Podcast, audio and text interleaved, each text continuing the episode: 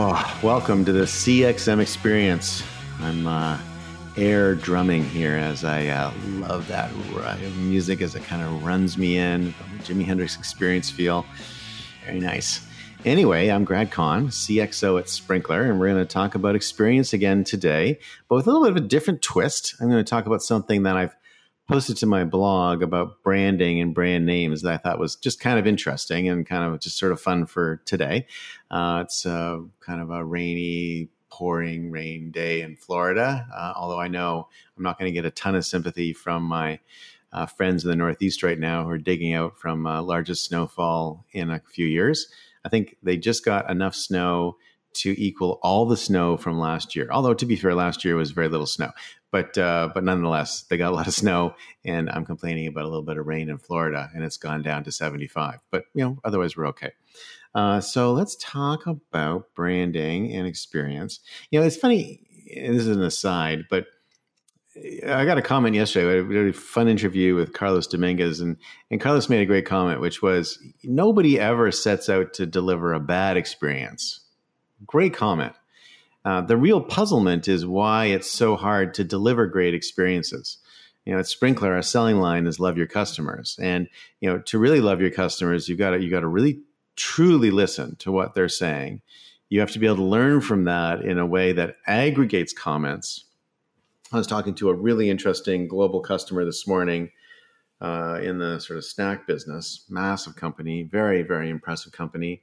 We pulled in six point four million posts for them in the last few months. Um, that's a lot of content.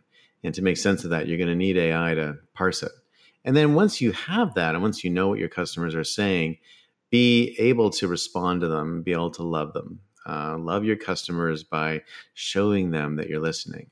You know, it's, uh, I think, true in life that people who feel seen or people who feel listened to also feel loved.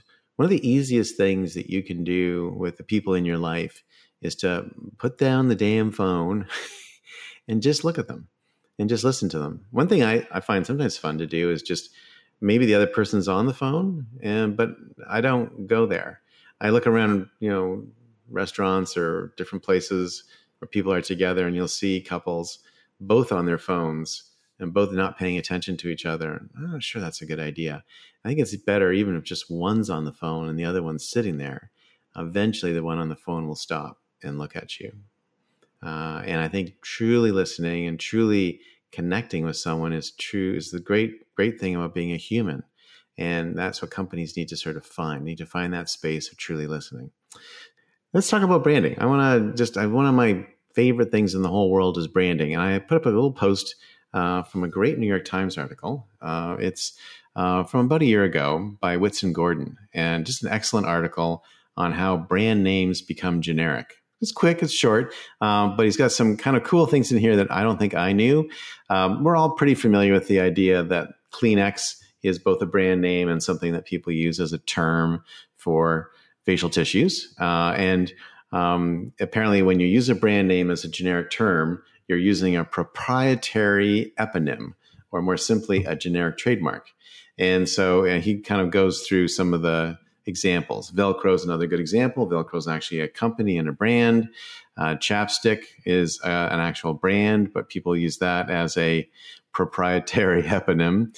Um, but did you know, and this I did not know, did you know that escalator was a brand name? I did not know that although it kind of makes sense, but I did not know that.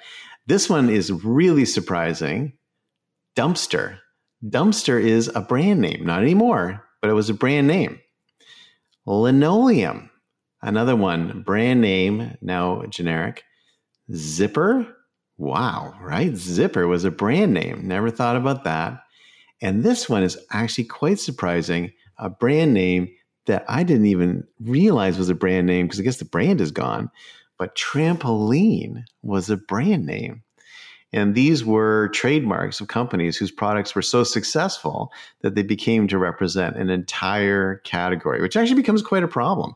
You know, over time, a brand can become so famous and so ubiquitous that, you know, you actually start to associate the action and you associate the category with that brand. And so in everyday usage, people start using the term. So Band-Aid's another great example. And, uh, you know, Johnson & Johnson's always defending the brand, the Band-Aid brand. Um, Bayer famously lost its trademark for aspirin in the 1920s. Uh, and that was sort of the beginning of people being able to offer generic aspirin. Aspirin was the, originally the brand name. Um, there's a term for this called genericide genericide, which I thought was pretty cool.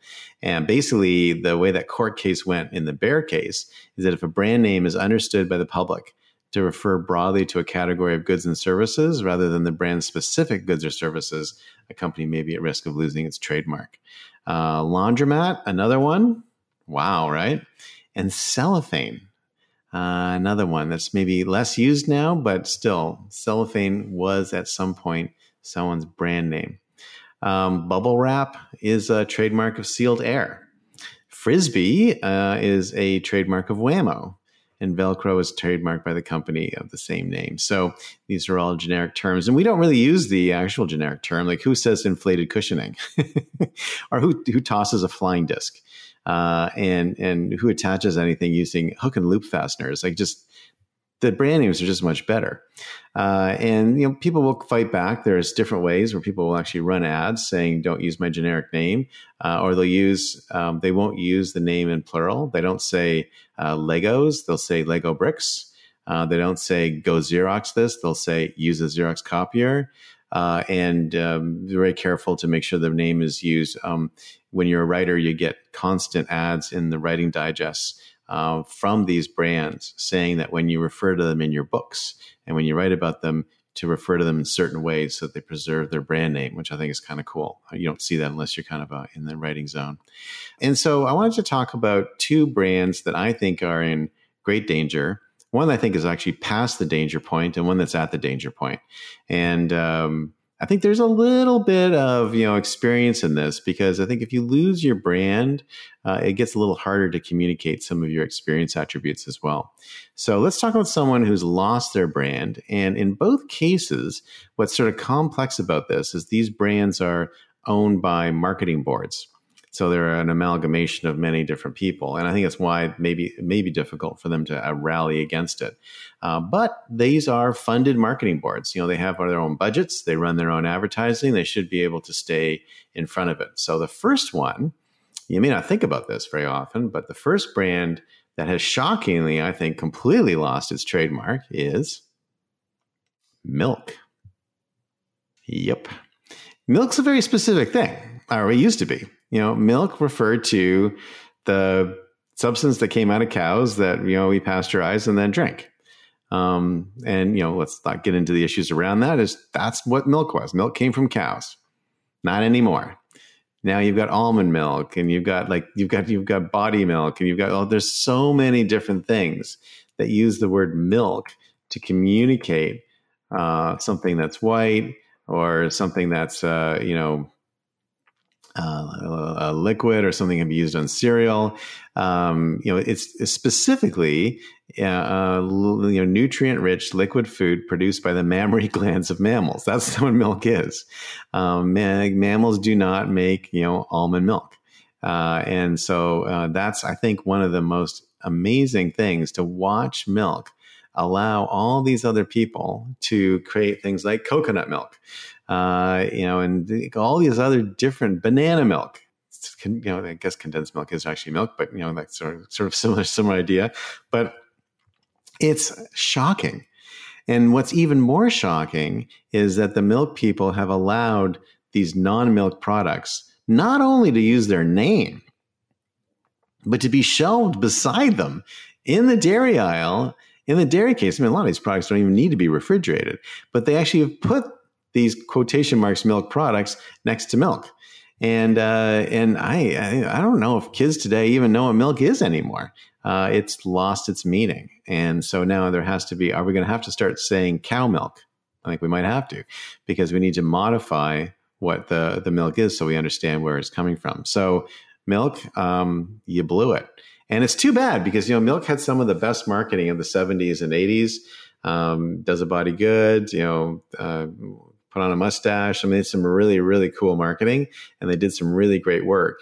And how they let this happen is uh, beyond me. Uh, I don't know if it's if they can turn back the dial. Probably too late, but um, uh, they should try. Anyway, who's up next? Meat. Okay, so meat's another very specific thing. Meat is meat, right? So you know, flesh from animals, but you've got all sorts of beyond meats and fake meats and sort of new, essentially, veg- processed vegetables that are being marketed as meat. They're not meat. They might be faked out to taste like meat. They might have some flavorings in them to make them have a meat like qualities, but they're not meat. And I think it's just amazing that the meat marketing board is not being way more disciplined in terms of making sure that these sort of fake meats don't be called meats. Because what will happen is they'll be in the same situation as the milk people. You'll be going down the meat aisle, and there will be all these different kinds of quotation mark meats. Some will be cow meat, and some will be other kinds of meat, and you won't be able to tell the difference. And I think that is a tragedy because that's again loss of the brand. So, two brands you might not think about very often as brands, milk and meat, one has let their brand go, and one is in the process of letting it go. Very interesting to watch how this plays out. But genericide is a real thing, and uh, and so let's just relate this back to experience for a second. So, if you think about how you land experiences with people, part of that experience is how they feel about the brand itself. Part of that experience is how they feel an affinity to the brand and how that brand sort of works as part of their life. So if your brand becomes generic, if your brand becomes something that people are confused by, or if your brand is something that other people can talk about, then you actually start to lose control of the experience. For example, uh, if I say, "Hey, I need to," you know, get a band-aid. Let's use the one that's maybe still a brand, but you know, very, very dangerously on the precipice at all points in time. And I just buy a band-aid that's not a high quality Johnson & Johnson Band-Aid, but a, a, lower quality generic brand. And I have a bad experience with that Band-Aid, falls off, my you know cut gets reinfected, whatever.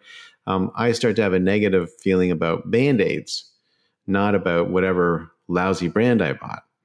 And so what happens is the loss of brand halo allows the experience to translate across people you don't control. And so you have a poor experience with a low quality version of your brand because they've been able to use your brand name because you allowed your brand name to be generic. And I think that's super dangerous. And I think most people would um, agree that that's something you need to stay on top of. Make sure you're not becoming genericized. All right, that's it for today. That was kind of a fun little uh, soapbox to jump on. Uh, we've got some very cool uh, experience management examples coming up in the next couple of weeks. And as, especially as we wind into the holidays, I'll be talking about experiences to do with the holiday season. It's always a fun time to see how things it landed from an experience standpoint. Um, I'll also be doing a little bit of travel, so I'll be able to report on some experiences in that front as well. So look forward to a bunch of experience management conversations there. And for the CXM experience, I'm Grad Conn, and I'll see you next time.